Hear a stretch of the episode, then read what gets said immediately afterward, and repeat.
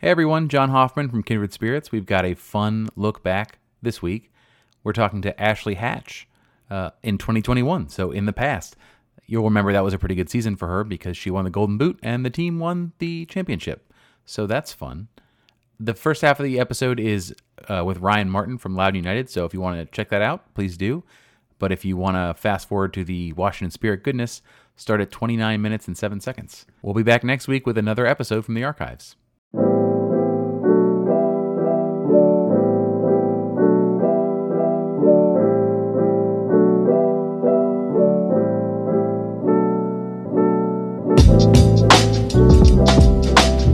Welcome back in, ladies and gentlemen, boys and girls, RFK Refugees podcast. Uh, we have a very, very special guest on the line, a now three-time, three-time uh, guest on the show, Ryan Martin, coach of Loudoun United. Ryan, how are you doing, my friend? How how how are you hanging in there?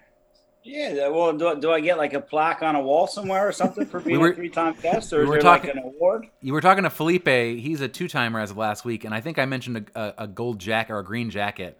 Uh, and then he asked me, "How are you sending me a jacket? You don't know where I live yet." So apparently, I'm going to have to actually whatever I say, I'm going to have to stick up. So I'll I'll, uh, I'll think about that. I'll get back to you. Yeah, yeah. No, appreciate you guys having me on, but no, I'm I'm good. I'm excited. You know, one is the weather obviously turning for the better today, but Yes. it's uh, no, just excited to get going. You know, it's been i- an unusual and a long off season. Um, and the season couldn't get here, you know, soon enough. And you know, we officially start. We, we basically been going through the isolation protocols, and we start officially on Thursday. So we're excited, and uh, I'm excited. It's just been too long. How many uh, how many players are you going to have in camp when you when you break? So we'll end up when we start up, we'll have 23 players in camp. Um, much like the first team taking some of our guys, you know, we brought up some guys from the academy to give them an opportunity and and to see where they are really, and to see if they can contribute this year, um, and, and give them like a little bit of a taste and and uh, go from there. But yeah, 23 guys as we head into camp this week. Ted, I'm gonna I'm gonna ask the question that everyone has been asking us to ask, and I don't and and and Ryan, you may not know the answer to this yet, so I, totally fine to say I don't know. Everyone has been asking: Has there been definitive protocols from MLS or USL about interseason loans between the clubs? Has that has that been sorted out yet? we it was fun. We, it was Stewart not Stewart Mairs and I, our technical director, did a you know press conference yesterday and got the same question, obviously. But Yeah. it's uh, nothing has been uh, officially uh, given to us by either league as of right now. Um, we are right now under the assumption it will be quite similar to last year, um, at least in the beginning, and, and then you know things can always change from there. But we're we're going under the impression that it's it's the same, and if things change, then great, and if not, then uh, we'll go accordingly. But hopefully, I mean, hopefully, one is neither one's gotten a schedule yet. Two is you know these protocols. So I think there's a lot of work to be done, and you know hopefully we get some news soon. I would say so. The roster looks a little bit older than it was last year. I don't have obviously I don't know the full numbers of everything as as as the there's still some names out there. I think still as pending, um, according to the news anyway. Um, does it change the mission of the franchise a little bit? You already talked about bringing up some academy youngsters, but also it, it I think I said it on the show last night. The, the levels are appearing to go up a little bit. The people you're the people you're signing are are either a higher USL pedigree or they're playing and they're scoring on an internet or maybe again this is the yet to be determined players, but they're they're playing and they're scoring for their their national teams, the under 20 level, under 23 level. Um, was this a conscious decision to make the team more competitive right now in in in the 2021 season while still balancing that original mission, or was it also this is a long question, but is it also uh, about the fact that you don't know that you're going to have access to those players again this year, and you're and you're going to assume that you're not, so you've got to build maybe a little bit more resiliency into the into your attack. to be honest, a little bit of both. Um, in a lot of ways, I, I think one is last year when we went into the season, you know, we we expected to have you know four, five, six guys per game really for coming down, and you know we missed out on that opportunity. Those guys missed on some things where you know could have helped their growth. Um, and it, you know, it, it is what it is. So when we went into this year here, Stewart, Mairs, myself, Dave Kasper, you know, our mission was okay. Worst case scenario is we don't get anybody DC United. Let's have a team that's strong enough to compete, but also a team that can have uh, high standards, uh, hold our culture for young guys that are coming through. And then the, the final piece, which is something that, you know, Stewart, Dave, myself uh, have really been, Jason, you know, from the top down has been really looking to use our international spots for some interesting, talented young players that we think can make it into the first team. And, you know, that's where like we brought Kyrou back this year because – um, you know, he had a short window with us just because of COVID and couldn't get his visa. And then he took 16 buses and a boat to get across here. But um, we, we saw enough potential in him that we want to give him a full year in 32 games and have Hernan take a look at him. You know, the left back that we have coming in, Samaki Gasu, I'm very excited about him because I actually went and saw him play live last November, November 2019. And I've been you know, working with Dave Stu to, to, to, get him over. So he's one that I see as he's 22, but he's still a very talented, athletic left back, which fits the profile of what Hernan's looking for. You know, then you look at Dar Luis Paz, you know, with his pedigree and what he could become. You, know, you start looking, you know, uh, Nanan Houssou is another one that's a box to box Ivory Coast Youth International. Um, you know, and on my trip, I was able to make some pretty good relationships there. And, um, yeah, if one of them makes it, great. If two of them makes it, it's a home run. It's it's uh, kind of the direction we're looking to go with this. You got to work out like an employee referral bonus package if you if you take those international signings that go up to the first team. There should be like a you get like some like a free gift card to a steak or something.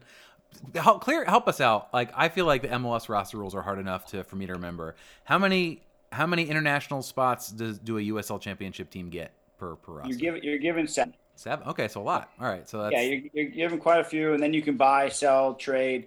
Um, you know, last year I I think we used three all in all. Um, you know, the year before that we we used three or four. So this is really the first year we're making a big push. You know, and, and we've used up to now I think five international spots, and then um, you know we're, we're keeping some open for you know you never know and then the first team carries international so you never know there either um, but you know we aggressively went after these five guys that we quite like and you know our my mission is to hopefully get them to hernan i won't press that question i i, I think there's a little hint in there uh, there's been a little bit of math of, of DC United fans trying to count international roster spots and number of non-greed card holders. We'll we'll leave that we'll leave that there. We'll we'll let that we'll let that percolate.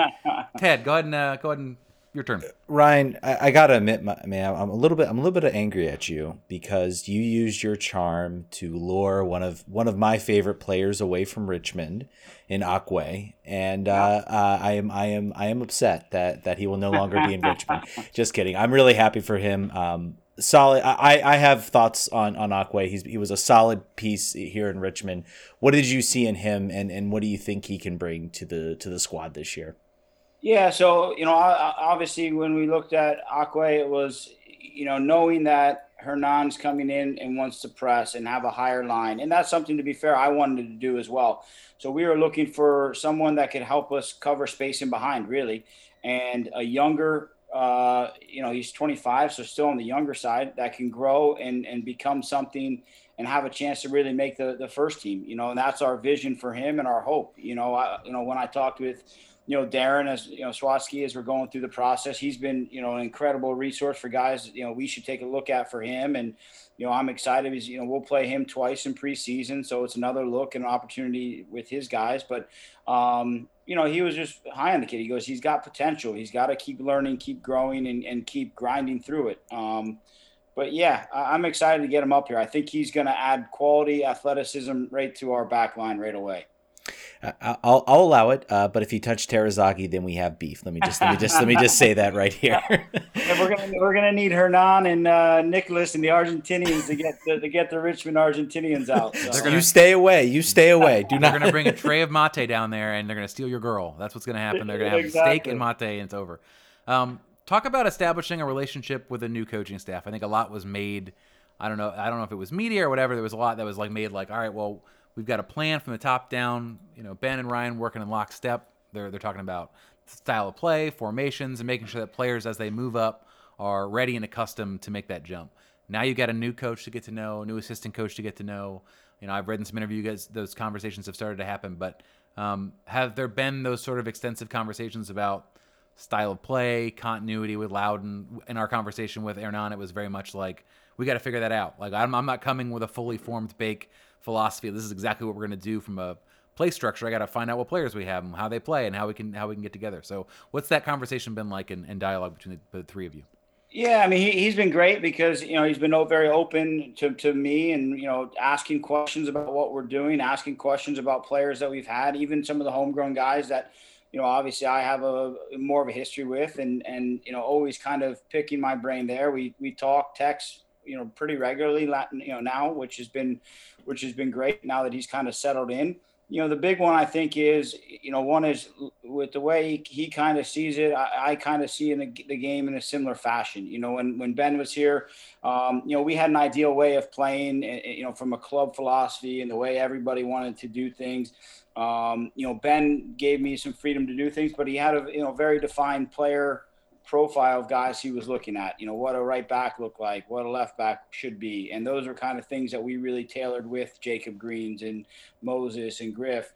You know, with Hernan, he he's more of a this is our system, this is our way of doing. You know, Ben was more adaptable on the first team side because you know, he was get trying to get results and trying to win games and trying at times had injuries and at times had a limited body. So he was, you know, trying to, you know, put things together where you know, what is it, a, a round peg in a square hole type thing at times, you know, and, and, uh, but he gave me the freedom to really push and do what I could. And, you know, I'll keep him updated. Hernan is more, this is how we're going to do it. And this is the culture, the expectations, the standards our kind of um, common themes have really been principle based about what I can add to the players, eh, you know, from what he's doing with the first team. Um, you know, a lot of it's pressing, a lot of it is transition moments, a lot of it is, um, you know, which is great, which is where, you know, the modern game is going. And when DC made this hire, Jason, Dave, you know, Steve Kaplan, it was, can we change our identity? Can we have a system? Can we have a style? Can we have a, a philosophy and, and everybody buying into it? So um, it's, a, it's a little bit different. I'm excited because he's also a big Bielsa fan, which I am as well. Um, so you know we have that in common. We were laughing about that on on Sunday. So he's uh, so far it's been great. I, am excited to work with him. I know his head is spinning with everything going on right now, the roster, preseason, etc. So I've really also been just trying to help him as much as possible in terms of you know even helping you know their their preseason trip and my contacts in the Carolinas and some different things there. So whatever I can do to help him, I've told him I'm like just let me know. Great. One of the uh, one of the more re- I guess recent developments has been finally sort of the the appears to be actual progress um, after it seems like COVID kind of uh, stunted uh, any any progress with that would have been made on the uh, new training facility out in Loudoun. Um, how like, excited are you to you know when that I think it's planning to open this summer from uh, from what I understand. But how excited are you to sort of have a you know a central location with the you know first team with Hernan and, and the players and, and seeing the academy kids? Uh, I mean, how much how, how how big of a thing is that sort of to have a central place, I guess, where everybody can train, work out. You don't have to be scattered. I mean, how how important is that going to be? Yeah, well, I told her Hernan the other day. I go, it's, it's lonely out there since we're since we're still in Sweden and we're in Leesburg. But uh, no, for us, it, it's going to change everything in terms of you know the relationship. In terms of you know we're a thousand yards away from each other. In turn, you know if we train at La- or Segra, they train there. It's like we're right down the street. So if he needs players, wants to send me players, the locker room's there, the fitness facilities there. It will change everything. Um, you know, I know, you know, Dave and, and Jason and everybody has been putting a lot of effort into it because this is a big piece of infrastructure. You know, I love to say, you know, Audi Field is, you know, what a great stadium and Segra is awesome. But the reality is the, the first team plays, you know, 16, 18 games at, at Audi. They're going to use, you know, set, the new training facility for 150, 200 days. So that's where time's invested. And that's where, you know, that's where I'm, I'm just excited to have it out there. Yeah, and I think I think you hit the nail on the head. I feel like for that's an underrated aspect. Everybody talks about stadiums and everything like that, and and in reality, where are you spending most of your time? You're spending most of your time at a training facility practicing. You know, you spend very you know uh, two hours a week at a at a stadium during the season. The rest of the time, it's at a training facility. So I have to think that has to be that has to be pretty important to have, uh, and it helps bring in players too. It attracts players because they, they that's Absolutely. something they want to see and, and, it, and it helps training too because you know right now the first team's at you know, at Audi, you know, training, and, and mm-hmm. we're at Segra Field, and you know, they only have there's only one field, so I know like you know Hernan, and you know, going back to the Bielsa situation when I saw him in, you know, at Leeds and Bilbao, it's like he used like two or three fields, and Hernan will have that opportunity to rotate, to put different guys on different fields, you know, rehab, and and it just makes the environment more professional, and it just maximizes player performance, and that's rehab to to just overall, especially with the young guys, to have the gym, the resources is, is going to change everything. And I imagine you'll get a permanent office to decorate and have. Uh, what's your What's your current situation? Do you have an office at Audi Field? Or are you in a trailer? What's What's the situation at Segra for you? I, have got an office. I got an office at Audi, That's and then I, I, then I sit up in the VIP lounge at uh, at Segra. Um, you know, if it's not too drafty and windy, and then uh, well, yeah, then I'll have an office that you know that, that will be end up being the, the big office in terms of because that's where again I spend most of my time as well and um, you know the more you know myself Hernan you know Stu Dave etc around each other the better it is to bounce ideas off to row in the same direction um, which which would be great we tried telling Hernan to look out there for real estate when he when he moved in he was like I think I want to live in the city I was like everybody wants to live in the city but I think you should think about this right now there's not a lot of traffic it's different. It's gonna. He didn't listen, so he's. I think he's in the city. You're. Are you in the city too? Aren't you? Yeah, I'm in the city. You guys well. are both crazy. You guys are both yeah, crazy. Well, well, wait till he gets on the Dulles Greenway and uh, and he's like, "Wow, this is uh, a little bit further than I imagined." Yeah, I think Russ Knaus is going to make a killing selling all you guys houses in Loudoun. I think everyone's going to be. Oh, he'll he'll be smi- he'll be smiling. He's he's already waiting for it. Absolutely. Um, this is another question, a USL question, as I'm as I'm learning sort of the specifics. Can you explain to me the way the split season thing works with players that are college commit, like Jeremy Garay and Adam Lundgaard? Do they start the season with you? Do they not start the season with you, and they just are going to go report in the summer to, to college? They'll, uh, they'll start with us, go through preseason with us. In fact, you know, Jeremy was in preseason with Hernan. Adam Lundgaard was in the, with the first team as well. So, you know, from now until June when they head off to school, you know, we're still going to push because you, you, never know when the next, you know, Ian Harkes or, or someone from college comes out. That's your own guy. That's, you know, he, he so it's taking care of one of your own. And, you know, if, you, if you get Adam Lundgaard, who's going to Clemson in, in three years, he's a top center back because of his growth there, then, then perfect. So, um, yeah, so they'll be with us until about, uh, June, July. Depends on when some summer school starts, some pre, you know, uh, summer training starts as well. I hadn't thought about it until now that college as becomes almost an extension of the of the of the pyramid for the for for the MLS team. So they they develop them, they put them through their academy. They get do they have do they have first do they have first dibs on them if they come out from mm-hmm. a from a like a player's yeah, rights perspective? yeah, they correct. do. So, so if Adam went to school and then two years was good enough to become a pro, we would have first track you know, crack to, to sign him to a homegrown. Otherwise, he would we could either trade his rights or he'd enter the draft. Um, and you basically have to make that decision about a month before the draft to give everybody enough time. But um, but yeah, like, so we'll keep tabs, and that's why it's so important for us to you know send our academy kids to top universities and and play in the ACC and play in big games and you know play at Maryland and and see some different things there. That's a question actually from Reddit. Uh, uh, does Loudoun United have a formal or informal relationship uh, with the local colleges? He said that pushing the Loudoun DC United brand to college kids might be helpful for player development. I feel like that at that point we're already pretty well known, but I think to, to, to tag onto your question or to tag on your response to the last question, how much how much time are you dedicating watching those those players obviously you're pretty busy but keeping but how, who's keeping tabs on those players? Who's who's who in the whole organization is looking at those players that are in college on a week out basis like it's good looking good. This is maybe something we're going to want to offer maybe maybe a year early even. We're going to talk to them. Who does that yes uh, stewart myself you know dave, dave will uh, quite a bit um, but typically stewart and myself watch quite a bit of games and i've still got a lot of friends in the college game so you know like last friday i threw on you know UNC, you know, just to catch a game and see what's out there. And uh, so we we stay, you know, I at least stay pretty on top of at least the ACC at the very least, just with my background and stuff like that. But um, yeah, it's one of those ones where I'll, I'll, keep tabs on Adam, Jeremy. You know, keep you know they're one of the top programs and playing big games, so.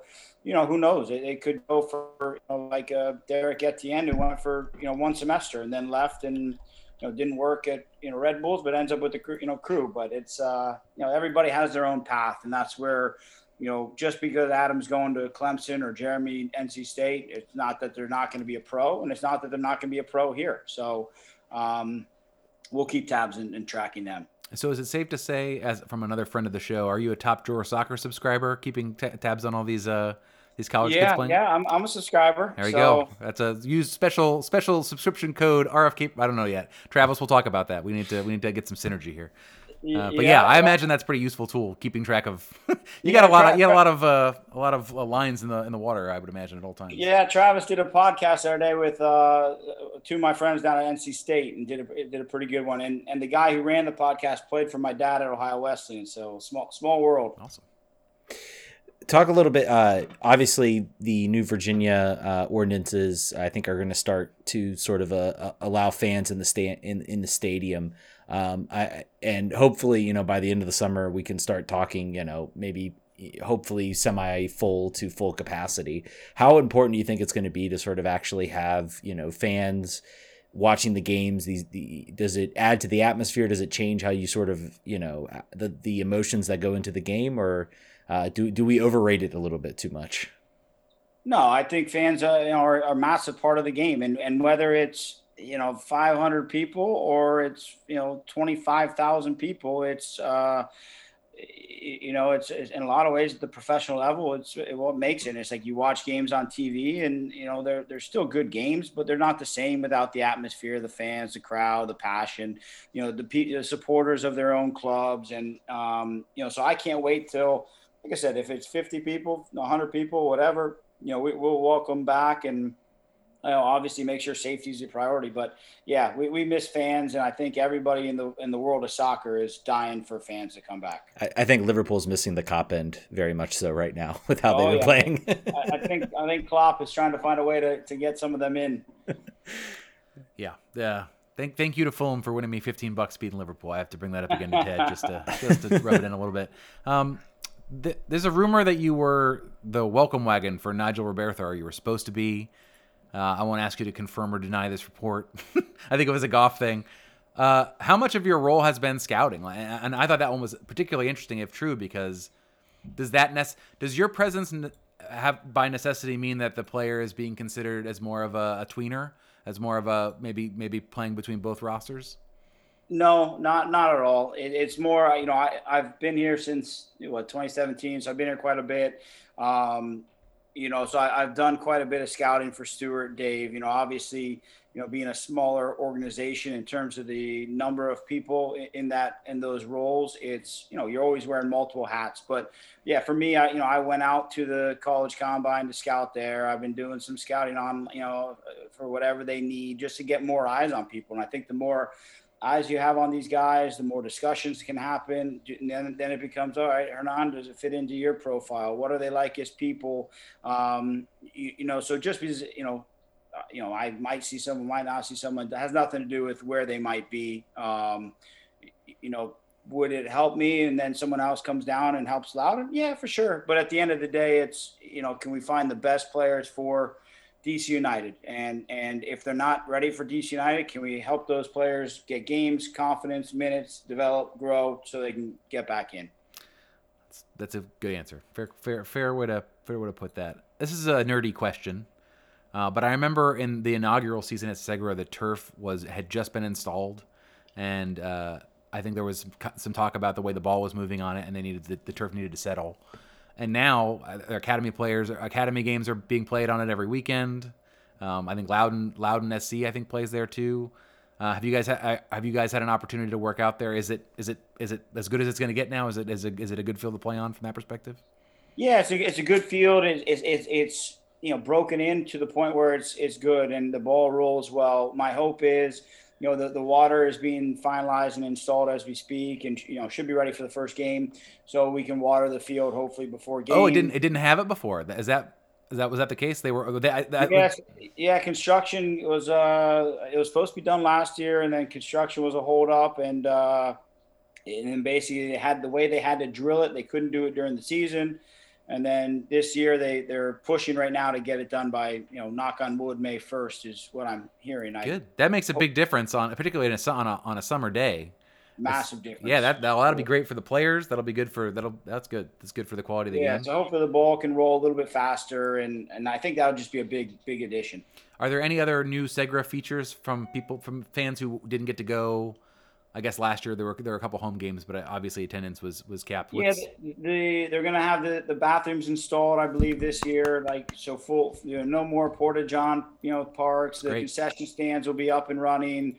Um, the lock rooms will be finished with showers and, and running water. So they're making some pretty big progress. And then I think at some point the press box will be up. Um, you know, as we get into the season, they're talking about a new scoreboard. So I, there's been some pretty good, um, yeah, some pretty good movement with things. And and uh, yeah, it- I think it's good that now, obviously, with DC United out there, it's just everybody's kind of in in you know in the same area. So it's not like we're out by ourselves. You know, Dave, everybody sees what's going on, and it's it's going to be a very fun park to play in. A very you know once it gets all up and running this you know by May, we'll be in a really good place. I think. Yeah, I'm trying to get out there for Spirit games. I'm going to try to get there for Loudoun games this year. Um, I'm going to be very familiar with the back roads to Loudoun. I think that's what I'm going to have to get from all the way down in Stafford. I'll figure it out. Um, thank you again, Ryan, for joining us. I'm going to have one more question for you, and I think I don't know if it's too early to ask this question because you talked about some of the academy players getting a chance to come up to to to to do sort of pre-work with the team. Are do you have any young players that are that you're looking? Obviously, you got a lot of players you're bringing in now for the first time. You talked about the internationals. Are there any academy kids that you are would, would tell fans to look out for? There's a, there's been a big interest, I think, on our listeners to sort of figure out that pipeline because there's not a lot of visibility for it up until they make the Loudoun roster.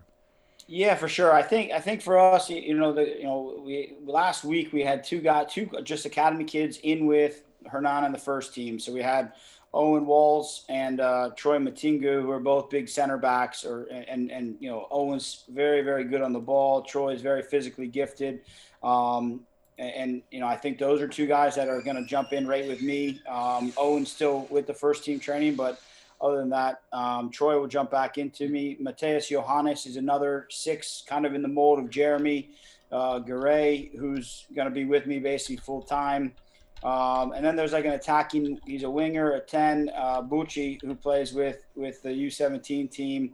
Um, that's shown really well in, in trainings when I've had him. I started doing Monday trainings with the top academy kids just to get a look before heading into this week. Um, so that will be the group that joins us uh, immediately, and then you know we'll, we'll kind of see how they progress, see how they do with things.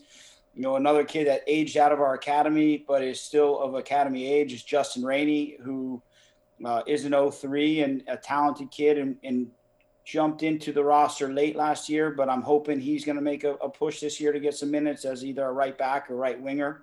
Um, he was always in that group with Moses and Griff and those guys, and and uh, you know an interesting piece as well. So uh, those are the kind of the big ones that I, I would take a look at. I think those guys can can hopefully break their way in. I'm extremely upset that there are players born my high school graduation year that are old enough to play for, and I'm, I'm you know, it's only gonna get worse. But that's Oh, uh, it's, it's crazy when I when I start seeing you know 04s, 05s, 06, I'm like, wow, this is uh, where where did time go? it's not great. It's not great at all. no, Yeah, I'm, I'm seeing the. Uh, I, I just turned 30, and then I I'm- I, I ref soccer for a living, and so I, I they had the. Uh, I think it was like the Jefferson Cup in Richmond, and they had the uh, 2006 to 2011 like was like the young age group, and I'm just like, oh man, no no no, I'm not ready for this. I'm not ready for this. that, that's too young. so um, yeah, uh, Ryan, thank you so so much for for joining us on the show. Uh, always a pleasure to have you on, and uh, we're looking forward to the to the start of the season. No, thanks for having me on and you guys support and uh, just let me know when to pick up the plaque for the, the third time. It's coming. We, we, we will. We It's will. coming. We We'll, will let we will know. get your address after the show, sir. We'll make it. We'll make it happen. At least a sticker or something. Yeah. Thanks, guys. Thank you. All right. Thank you again to uh, Ryan Martin for joining the show. Uh, stick around, guys. We're going to have a special interview with Ashley Hatch, where we're going to talk uh, with from the Washington Spirit. So you're definitely going to want to stick around for that. Uh, Jon will be doing that. I have to uh, disappear into the into the void, into the big void. I will stay. Ted will go. All right. Hey, folks, before we get back into the show, just wanted to give a quick plug for our Patreon page. That's patreon.com slash RFK refugees.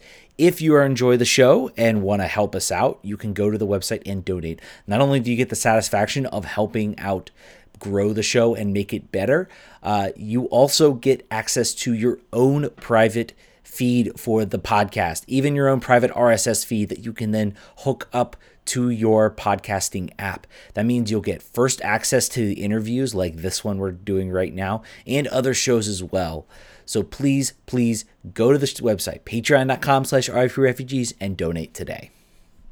All right, welcome back to RFK Refugees. Uh, just Jon. Ted has gone somewhere else. I think maybe he's refereeing a game or something. I don't know. He just goes away sometimes. I want to welcome Ashley Hatch of Washington Spirit, who is joining us uh, here on the pod. Ashley, thanks for joining us. Yeah, thanks for having me. So we uh, we just talked to Andi last week, um, and I think that the most the, the most reasonable question to ask after a 2020 season that was insane and weird and and exciting in some spots, but also just crazy. Uh, talk about your experiences in the Challenge Cup and the Fall Series. I know that you guys were down there in Florida before everything kicked off. You had sort of things were gonna felt like normal, and then all of a sudden they weren't at all.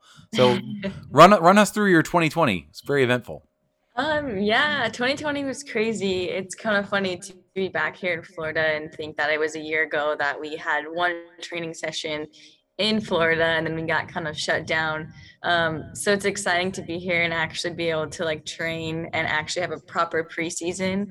Um, but yeah, 2020 was crazy. There was um, a lot of unknowns and we all had to be super flexible and just kind of grind it out where we could. Once we all got the news of the Challenge Cup, we were super excited to actually have games in sight because for a while we were kind of training and prepping for the unknown, which is really hard. Um, but I think, I mean, at the Spirit, and I'm sure all the other teams in the league did such a good job of staying focused for whatever was coming up next. Um, but yeah, then we had the Challenge Cup, which was super unique, and it was really cool to be one of the first sports teams back and to kind of like pave the way for other teams to come back during the pandemic and yeah, the NWSL did a great job of hosting a tournament. It definitely wasn't easy, but it was definitely worth it because we got to play um, together on the field and playing without fans is definitely weird. Um, but now I feel like we're kind of used to it. so I think it'll be fun once we start getting fans in again. I think we'll have to get used to that again, but I think it'll be uh, really exciting. Yeah, Andi brought up her thoughts on the uh, the Challenge Cup. She immediately, I think, regretted being sort of brutally honest about the the, the Challenge Cup. Sort of just like what we were what we were talking about though. So like the last year was unique. Was a unique circumstance. Like it had to be something kind of weird. It had to be in a bubble. It had to be all in one site. Um, mm-hmm. it, it, came off extremely well from a TV perspective, from a performance on the I, I think I told her like the first couple games looked a little rough because obviously it was basically preseason. But then by the times but but late in the group stage and in the knockout stage it was it was like, you know, prime regular NWSL soccer. So um it I, I think it'll be hard to recapture that you're not in the same site anymore. All the games aren't being played in Rio Tinto. You don't have the, the there won't be a slide in the in the in the I want to be behind one of the corner flags, or maybe there will. I don't know if they're gonna maybe they'll put them there in the two spots. Um, but what do you what are your expectations for this year? Like this, this is a different experience. There's there's going to be I think you know you know a little bit more how it'll go, and then you know that you got a full season behind this instead of just who knows when we'll play again. Maybe we'll play in the fall, maybe we won't. You'll know you've got a full season after this. Yeah, I mean, I think I'm just gonna apply the skills that I learned from the Challenge Cup and just be prepared for anything because this challenge cup you're right isn't going to be the exact same we're all not going to be in the same area we're not going to be playing every single our different teams we're going to be playing our um, you know conference um, we're going to be traveling we're going to have some home games some away games so i think it will definitely feel a lot more like the fall series the fall series um, towards the end of our season started feeling a bit normal because we had more of a you know a scheduled routine and rhythm with practice throughout the week, game at the end of the week. Um, and then, you know, some of those games are away. So, like traveling, leaving midweek, having a game, coming back, prepping for the next one. So, I'm hoping it'll feel a bit more like that, a little bit normal, but it just kind of has the Challenge Cup tag to it because I think Yeah. that the fans really enjoyed that and um, which we're super happy about. And I think it'll be fun to have the aspect of you know East Coast West Coast conference and then that championship at the end. I think will be really exciting. Yeah, I, and I think too, you you're you're starting before the other U.S. leagues, so that you've got the same sort of advantage that you did last time. You guys were the only sports game in town for that entire month, for most of that month, and it was it was awesome. I I think it was cool to have the spotlight on you guys in that way, and then also, it, it, you know, I'm sure I don't have to tell you this. It was very annoying in the after effects for them to be like, yeah, the NBA did a great job. They were the first ones to do a bubble, and no one else did it, and that's great for the NBA. So I'm those who know know that that was not the case, Yes. and you guys you guys went to it first. Um, it seemed like Richie, in his interviews, sort of at the beginning of this, was seeing the Challenge Cup as sort of an extension of preseason. Like he's like, we're not gonna we're not gonna run the same lineup every game. We've got to get people sort of set. We got to see. We got to look at these young players and see how they fit in our system, etc. Is that is that sort of the, the the vibe you get from in the preseason that that's going to be? It's, it's a it's a slower build up. It's not a build up to game one of the Challenge Cup. It's a build up to the season and into the you know real the, the trophy at the end of it. um yeah i think i mean yeah you definitely have to have like a long-term plan because we have such a long season and this weird like and a long preseason. You have a really long preseason Yeah. too. definitely yeah so i think you definitely have to have a long-term plan but i know richie wants to win the challenge cup he might not say it um but i know he does and but like i think we can do both i think we can still you know explore different players different formations or whatever it is um integrate those players you know with veterans and still um, put on a good performance and compete for the challenge cup because I mean, I know I'm going out there to win, and I know everyone else on the team is going to as well. But I think we're going to definitely, you know, work out a lot of kinks along the way, and I think that's going to be the same for a lot of the NWSL teams, just like the Challenge Cup was. You know, a lot of them haven't. I mean, the only like fulfilled experience they had was playing against themselves, and I know for us, we got tired of you know scrimmaging ourselves, and we were just really ready to scrimmage someone else. so. Speak, yeah, yeah, I can understand. Speaking of that, so I assume you, uh, congrats on your hat trick on your first game and however many Oh. long. I understand. You know, I know the competition or whatever, but it's still you know you want to score goals. Three goals is a Yeah. great thing to do. That the your competition's limited by COVID restrictions, right? They have to they have to do what you guys do for two weeks ahead of time before they play. Is that the? Is that, have I heard that right? Yeah, um, I'm not, I mean, I'm sure that it's two weeks. I know that they have to get, I think, two negative tests, something like that. But yeah, it's pretty, it's pretty limited. And it's also hard because the college season is going on right now and normally that's not happening. So we're kind of also limited in that area. Um, but it is nice, you know, no matter what the level is, just to get those games in. And um, Palm Beach Atlantic, they were a D2 team, but it was they were still decent enough for us to get out there and get a feel um, of a real game. You know, we put we were able to put our kit on and it had a fun feel to it, and it was just like exciting. And I think, especially for our rookies, I think it's a good game to get them integrated and not so much pressure. Yeah, I mean, for a goal scorer, right? Like you just need to see the ball go in the back of the net. Like it yeah. doesn't matter. It doesn't really matter who it's against, as long as it's not against your own team and it's against another team. It's it's good stuff. Speaking, of, you talked about the the veterans coming into the to the season. This is your fourth season. This will be your fourth season with the Spirit. Is that correct? Or third or fourth? Fourth, I think. Fourth. Right. Yeah. Yeah. Mhm. How do you feel your role in the team evolving? There's been so much change. There's been a lot of turnover. I think. I don't. I don't want to speculate. Tor, Tor- obviously, Tori is the is OG, but it's been it's been a real big roster turnover. How do you feel like it's you know, do you feel do you feel different in the locker room? Do you feel like you have a different role to, to fill for the young players and the and the other you're you're still a young player, but you know what I'm saying.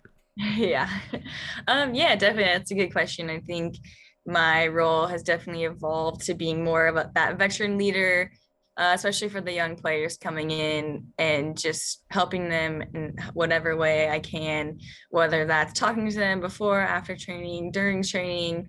Um, also doing my best to just lead by example. We actually had a meeting last night with our strength and conditioning coach and he just kind of went over how he said something like what got you here isn't what isn't what's going to keep you here. And i think that's so true because um there's just so many other aspects of the game when you're a pro that you have to stay on top of if you want to stay here. And I think, you know, I learned from a lot of the veterans before me on other teams I was on, but also, you know, Tori Huster is a great example of someone who knows how to stay here and how to take care of her body and also perform at the highest level. And so that's something that, you know, I want to return to those younger players is to help them because I think it's really important. I think we have a lot of talent coming in and we definitely want them to stay here for long term. So just helping them in whatever way I can.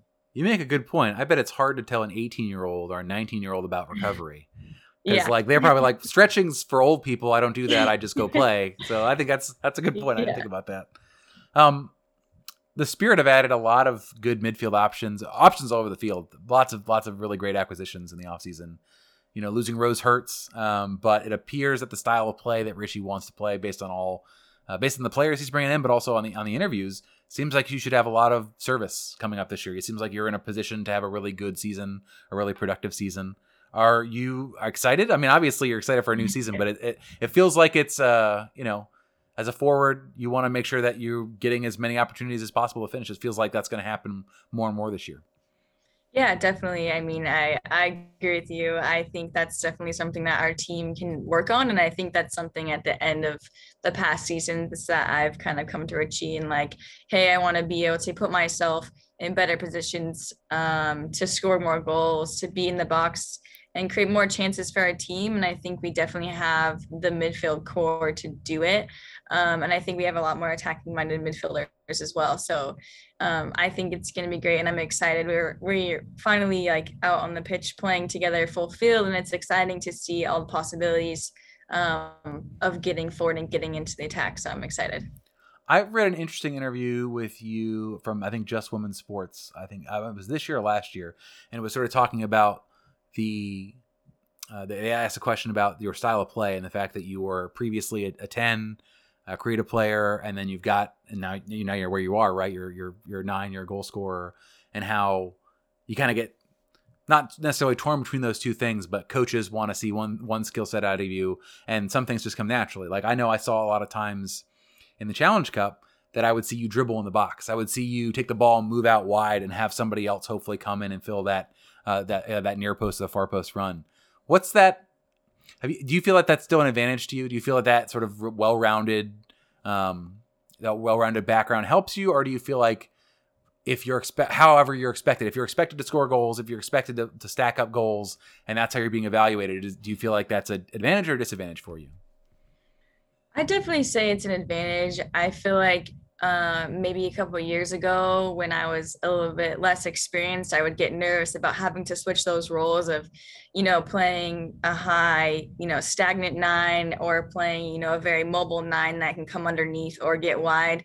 Um, I would get kind of nervous, like having to switch those roles on the fly, whether it was dependent on the team we were playing or the formation we are playing, or if it was like going from like a U23 camp or full team camp and coming back into my club environment. Sometimes I'd get nervous about that. But now, as I've you know been able to experience all those different roles, I kind of see it more of as an advantage because I feel like I'm able to use all of those strategies and kind of switch them depending on who we're playing or what role I need to play for the team that day. Um, so I definitely say it's an advantage for sure and Richie knows your style of play, and he knows what to expect from you, and he knows. I think that's gotta, that's the familiarity's got to help too, as far as like what what's ex- what's expected of me, and what are you know at the end of the year, what are you most looking from me from? If if we're if the offense is clicking and scoring, and I have you know some more assists than yeah. you know if I'm even on goals and assists, that's good because we're scoring. And it's, yeah. it's all that matters. um, exactly. I, so I, I asked this question to Andi also. It feels like the league's evolving a little bit as far as the balance of power. Um, their players mm. being loaned out to to Europe. They're going to stay. They're not going to stay. Who knows? Uh, but even within the league, there's lots of player movement, and I feel like the teams that you would have looked at to begin the year two years ago or last year are not guaranteed. They don't feel as guaranteed, right? It doesn't feel like it's like, all right, well, who's going to play North Carolina in the final? Like, who's, who's that going to be? it could, it still could be the case. I definitely don't want to shovel yeah. dirt on them yet. I think that would be stupid. Yeah. um, but it does feel like there's a lot more opportunity for teams to have a good season and and, and make it to that final round and have a different champion. Um, how does that feel as a team? I think the Spirit had a really good Challenge Cup. I think you guys were cresting right into it. Andi got hurt. Rose had to play 20 minutes or something for a national team game that didn't come, which I'm never. I don't think I'm going to get over the fact that that's her last yeah. game in the kit. But that wait, that's my problem. Um, but you know, the fall series was the fall series felt kind of weird. It felt sort of like an. I felt like some friendlies at the end of the year, just mm-hmm. which is mm-hmm. good because I think more games are better. But how do you feel coming into camp this year? It's not. I think it's. An, I think it's a, the league is open to win. You guys are. You guys are one of the teams that I think people are going to be looking at to build on last year's performance and with the players you've added. How are you feeling? You feel confident? Yeah, definitely. I'm confident. I'm excited, and I mean, I definitely think we're a team to look out for. So I'm excited. That's a better position to be in, I think. Then I think you know 2018 was rough. You know, 2019 was was building. I feel like yeah. it's a it's probably it's probably more fun to be the big dog and have people trying to to bring you down versus like you know being surprised when you win. I think it's more. I think it's probably more fun to be like, yeah, we're supposed to win. We we won and we're supposed to win. Yeah, definitely. I agree. so there, I would say there's been you know speaking of the changes from 2018, 2019 to now, big changes to the club. Uh, ownership, mm-hmm. obviously, from investment, sponsorship, um, and now the I think it's I think the approximate number is 350 ownership group uh, for the Spirit, something like that. Seven thousand people. Um, how is that being felt as a player inside the club? Like, what is that on a day to day basis from the first year you got here to now? What's the what's the change? Um, there's been huge changes, and it's been fun to be a part of it. I think back in 2018 or whatever year it was when I first was on this team, um, I mean, Andi was here with me. That was her rookie season. We often reflect back on that year and we have laughs about it now, but during the time it was so hard um, to be in that position where we weren't winning like we wanted to, but we had the talent and we just were struggling into now look at where we are now, having all the, this amazing support from our ownership group and we had a really nice dinner with Michele Kang, one of our new majority owners here, and she's taking really good care of us here. And just the excitement that you know the owners bring to our sport and our team, it's just really raised that standard um, for us as players on the field and just among each other. And to feel that support from them, it's just it's so important and it was something that was definitely missing a couple years ago um, I think we had, we did definitely had support, but the amount of support um, has just tripled. And so it's definitely raised our expectations and our standards. And it's really cool to see new players coming into this environment where it's at and to see their eyebrows kind of raise like, oh, wow, like these guys are serious like their ownership group is serious. And it's just like yeah like welcome to the spirit like we're a right. big deal and we're gonna right. continue to be a big deal. Tori tori's in the corner like you i've seen some things. You don't know you don't know what it exactly. used to be like. You kids today with your with your xboxes and whatnot. Yeah that's i would imagine that that big changes for sure. Um yeah. yeah. So that's so that that's that's uh, that's great progress i told andi that i think i recommend this to you is just go down that list and just add all those people on your LinkedIn. Like I feel like this is a prime yeah. opportunity for some business opportunities down the line or totally. or even, you know, during your career. I would do that. I would do that in a minute. Yeah. I might do it now. I just might do it anyway. I mean, I already actually I've done the ownership from last year, so I need to do all the new big long new list. Ones. Hit them all. Like, hey, listen, yeah, we're, we're, we're close. We're coworkers. We should, you know, exactly. you know me from the spirit. Um, yeah. I gotta so I want to talk. You got you got a call up to U.S. Uh, U.S. camp recently. Um, uh, didn't dress, but you got you got the opportunity to to go through the. Is it, was it January? What was it? January? I don't know what time is anymore. What month was what month was it? I went to the October and November camp. Got it. So you have you, have got you've, you've, had your caps. You've, you've been called in a couple times. I saw. I read in the same interview. Your first call up wasn't until U twenty threes. Um, yes did, and uh, this is sort of diversion. I'm actually getting to this question first rather than this most recent call up because I'm interested by it.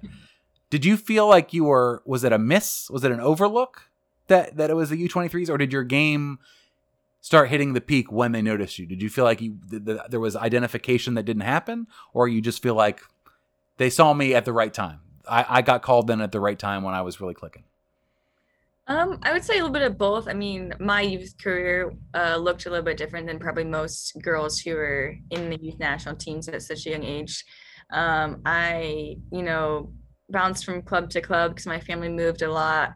Um, I didn't do ODP. I, you know, didn't play soccer on Sundays, so I missed a lot of like championship games. Um, so I think there was definitely like missed opportunity um, from that, but I think it all worked out for the best because I think when I did get that call up, I was just really playing well in college, really enjoying, you know, the level that I was at. Um, and it kind of just came as like a pleasant surprise, you know, just getting that chance and that opportunity. I would say that first camp, the U23s camp, was really hard because I'd never been in that environment before. Um, but it was a really um, neat experience, and it also kind of made me more hungry to get that again and to continue to move up and eventually, hopefully, get that full team call up. I can't imagine coming in at that age and having everybody else that had been in that camp probably have been in there since 12, 13. they know yeah. they know what this is all about. I cannot imagine how the culture shock. What was more of a culture shock, that or your first day as a pro in North Carolina? I mean, I would say that probably because I had never been in that environment. I had no idea how, you know, it was supposed to look. And also it was kind of hard because all those girls that I was with, like I remember Rose being there um, she was unfortunately hurt, so she didn't get to play. But like I remember, I mean, Sonnett was there. I don't think Andi was there, but like all these girls, I remember they just all knew each other and they were all just like best friends because they had been, you know, right. going to World Cups together, traveling, you know, different. Who's this new girl? Who's this new yeah, girl? Where'd she come from? just kind of like, who, who are you? And I was just like, hi, I'm Ashley. like, yeah, I play BYU, you know. So like, I was super nervous, but I mean, North Carolina, I feel like I had that um, first full team camp my senior year, and that really kind of I wouldn't say prepped me for that, but helped me because I was able to have a lot of really solid conversations with girls playing in the league. I took advantage of that opportunity and asked them anything and everything about playing in the NWSL, like all the ups, all the downs, the positives, negatives, like blah blah blah blah like all the rules. Some people don't even know the rules like i don't even know all the rules yet either. But so i feel like i had a little bit um you know better information going into that first day of preseason in north carolina. But it was still a shock you know because i was playing with i don't know i remember calling my dad after the first day of practice. I was like holy crap, dad, these girls are good. Like, I remember playing with Debinha and I was like, this girl, like, where's she come from? Like, people play soccer like that? Like, it was just, I don't know, it was really cool. And it definitely pushed me to raise my level so I could continue to hang in that environment. I got to imagine that first day. You know, you hear all the stories about rookies' first day in camp. And, you know, every, and I hear it in MLS, I hear it in NWSL, I hear it in every league, really. It's like, the speed at which the game moves is catches you by surprise. But I would imagine too, like for I, I keep thinking about your that US call up. I keep thinking about how I would feel, not necessarily knowing like, all right, I've got the call up, so they see they see value in me. I play I play where I play now. I've heard of some of these people. I know I know their games, and like, how does my game translate immediately? And then the first time you're out there in practice, like, all right, well, I guess I get to see. I, guess I'll get to see how this go, how this first scrimmage goes, and how I go through drills. And if I look like I don't belong, then I'll know right away. But if you, I imagine if you feel like you belong right away, that's got to be an instant jolt of confidence. Otherwise, yeah. maybe you want to go home. yeah, no, definitely. so, talk about the the the fall camps this year. What's what this that was was that Vlatko's first camp, first uh first um, fall camp? No, he had he had a couple before couple games and stuff before, but it was one of my first experiences with him. What was it? What was it like? What was the? Obviously, there was. I think it ended with two friendlies in Europe, right? Is that where the, is that where that that camp ended? Um, yeah. So the November camp we had, we played one game against the Netherlands. Um, I unfortunately didn't dress for it, but it was still a great opportunity to be, you know, among the team and to continue to learn um, during practice um, in team meetings in film in private you know individual meetings and all that kind of stuff. So it's always in a, a great environment to be in and it definitely like for me sets my personal standards for myself um, super high especially coming back into the spirit. And one of my main goals is to keep that you know that level of training that intensity for myself at that level so that whenever the time comes for me to go back into camp um, i'm not you know trying to make up for lost time or trying to you know make a jump i'm already going to be there so right. um, anytime i can be in that environment it's good have the coaches communicated to you what they're looking for out of out of your play as far as you know for future call ups? Like, what do you need to work on? What do you need to focus on to get back here? They they, they communicated that with you. Um, yeah, so we definitely have um, communication. Um, we all kind of have, I guess, like a contact uh, through the coaching staff that we can talk to on, you know, our terms if we have any questions or um, if we need help with anything. Um, I think that's the hardest part. I feel like they never give you like specifics of like, you need to work on this and you're going to make it. I think the hardest part is because we, since we are at such a high level, um, everyone is so good. And so um, just continuing to be good at those things, you know, for me as a forward, um, scoring goals definitely helps my case. Um, but there's girls in front of me, especially on the national team, who have loads of experience, you know, winning World Cups and being in those environments that I cannot offer at the moment. So um, it's kind of just staying ready and being ready for whenever that chance comes. It's like one of those jobs where you need experience to get experience type of thing. Like, listen, I I can get World Cup experience if you give me World Cup experience. I could do exactly. it then. All right, so that was so we're we're sort of wrapping up here, but I, you're we're getting into playing games in front of people again. Not a lot of people, but I saw the email go out this week. Uh, Segra Segra Field's gonna host some host some people, and then Audi hopefully later on in the year maybe. Mm-hmm. I gotta I gotta assume your t- guys are tired of playing in front of empty stands. I gotta imagine that's got to be pretty pretty exciting, particularly on the back of the fact that like right before this happened, like yeah, we're gonna we're gonna have half our games at Audi Field and half our games at Segra will yeah. be at will be at the Plexum. Um, and then they're like, "Whoop, nope, no fans. We're not gonna have any fans at all. No fans." And now, and now you're getting back to it. I gotta imagine you guys are pretty pumped. Oh yeah, we're super excited. I know all of our family members are like itching to come see us, and I mean, I feel bad. My poor husband hasn't seen me play a game in real life in over a year. The one game that we had, some fans, I think like maybe every person had one family member.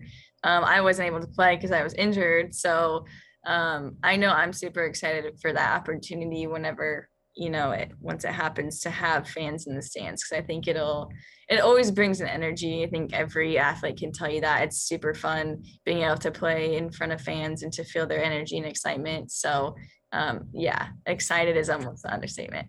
I bet I, I gotta. It's a probably a special skill to get yourself up for a, a, game in an empty stadium. Like you, I feel like you know, you know, I mean, you know the stakes, right? Like you're mm-hmm. you're being paid. It's a real game. Like you got the jersey on. You're in front. You're on TV, but you've been playing in front of people now for quite a while. Like you know, for you know, mm-hmm. through college, you've been play, You've been a professional now for a while. Like what what was the mindset adjustment for you to to get there? And was were there conversations about that? Were there sort of like you know the the team was sort of trying to help pump each other up, or did everyone just say this is what's expected? Let's go out there and we got to do our thing. Um, I'd say a little bit of both. I mean, I think we definitely it was definitely a conversation, you know, within our locker room and among each other that like it's going to be hard, especially you know when you get into overtime or the last five minutes of game or important game um, that we're going to have to be there for each other. I think for me personally, also something that I had to work on is without fans, you can literally hear everything. So, and you can also, your own thoughts are just like louder, you know? And so when it's on the turf and you're tired and it's hot, it's like, what are you saying to yourself in that moment? Because whatever you're saying to yourself is really loud because you yeah, don't have that fan noise to kind of drown it out. Um, so I definitely think that was a skill that you either had it or you didn't, or you're working on it. And so I think it was pretty obvious at times, like which players had that, which players didn't. And if players didn't have it, were we able to kind of pull them up and say, hey, it's okay. Like we can do this and help each other out. So it was definitely. Where did where did you place yourself in that? Where did you place yourself in that sort of pantheon? You feel um, like you had it. I mean, I feel like I did. I mean, that was one of my like I had a really good off season before you know the shutdown. I um hired a sports psych and I was already kind of practicing these things and working through these things. And so, I mean, I definitely, it was something I was continually working on, but I knew how to work on it and I knew you know, I had this skill set to, you know, create that mindset when I needed it. Um, so I definitely feel like I had it and it was something that really helped me get through the challenge cup with everything going on and without the fans and you know the altitude the heat the turf like you can make so many excuses i think during that challenge cup Um, but just being able to dismiss those excuses and focus on other things, I think was really important. And if your own thoughts were loud, I imagine hearing Richie in an empty stadium was maybe even louder, maybe drowning out your own thoughts, possibly. Um, so thank you so much for joining us. You guys are, I think, the Spirit are playing IMG Academy this weekend. I expect another hat trick or four. We'll see. Um, uh, good luck on the upcoming season. I think you guys are set up to do great things. Good luck in the Challenge Cup, and then good luck on the regular season. Uh, we'll be right back after this break. Thank you. Quick pause in the action means I get to remind you to make sure that you're following us on all of the platforms. We do live video on Instagram before, during, and after games this season. We have a live show every Monday at 8:30 that's on YouTube, Twitch, Twitter, and Instagram. We have a Discord channel for all you Gen Z listeners, and the links for all these things are on our website at rfkrefugees.com. And if you're listening to this show and haven't subscribed yet, just head over to rfkrefugees.com/subscribe and you're one click away from hearing us twice a week forever or until you unsubscribe but no one ever quits on RFK refugees. They just don't. Anyway, thanks and keep enjoying the show. Thank you so much to Ryan Martin and Ashley Hatch for joining the show this week. Uh, we will be back on Monday with our regular live show. We hope you enjoyed this, and uh, thanks again. Vamos.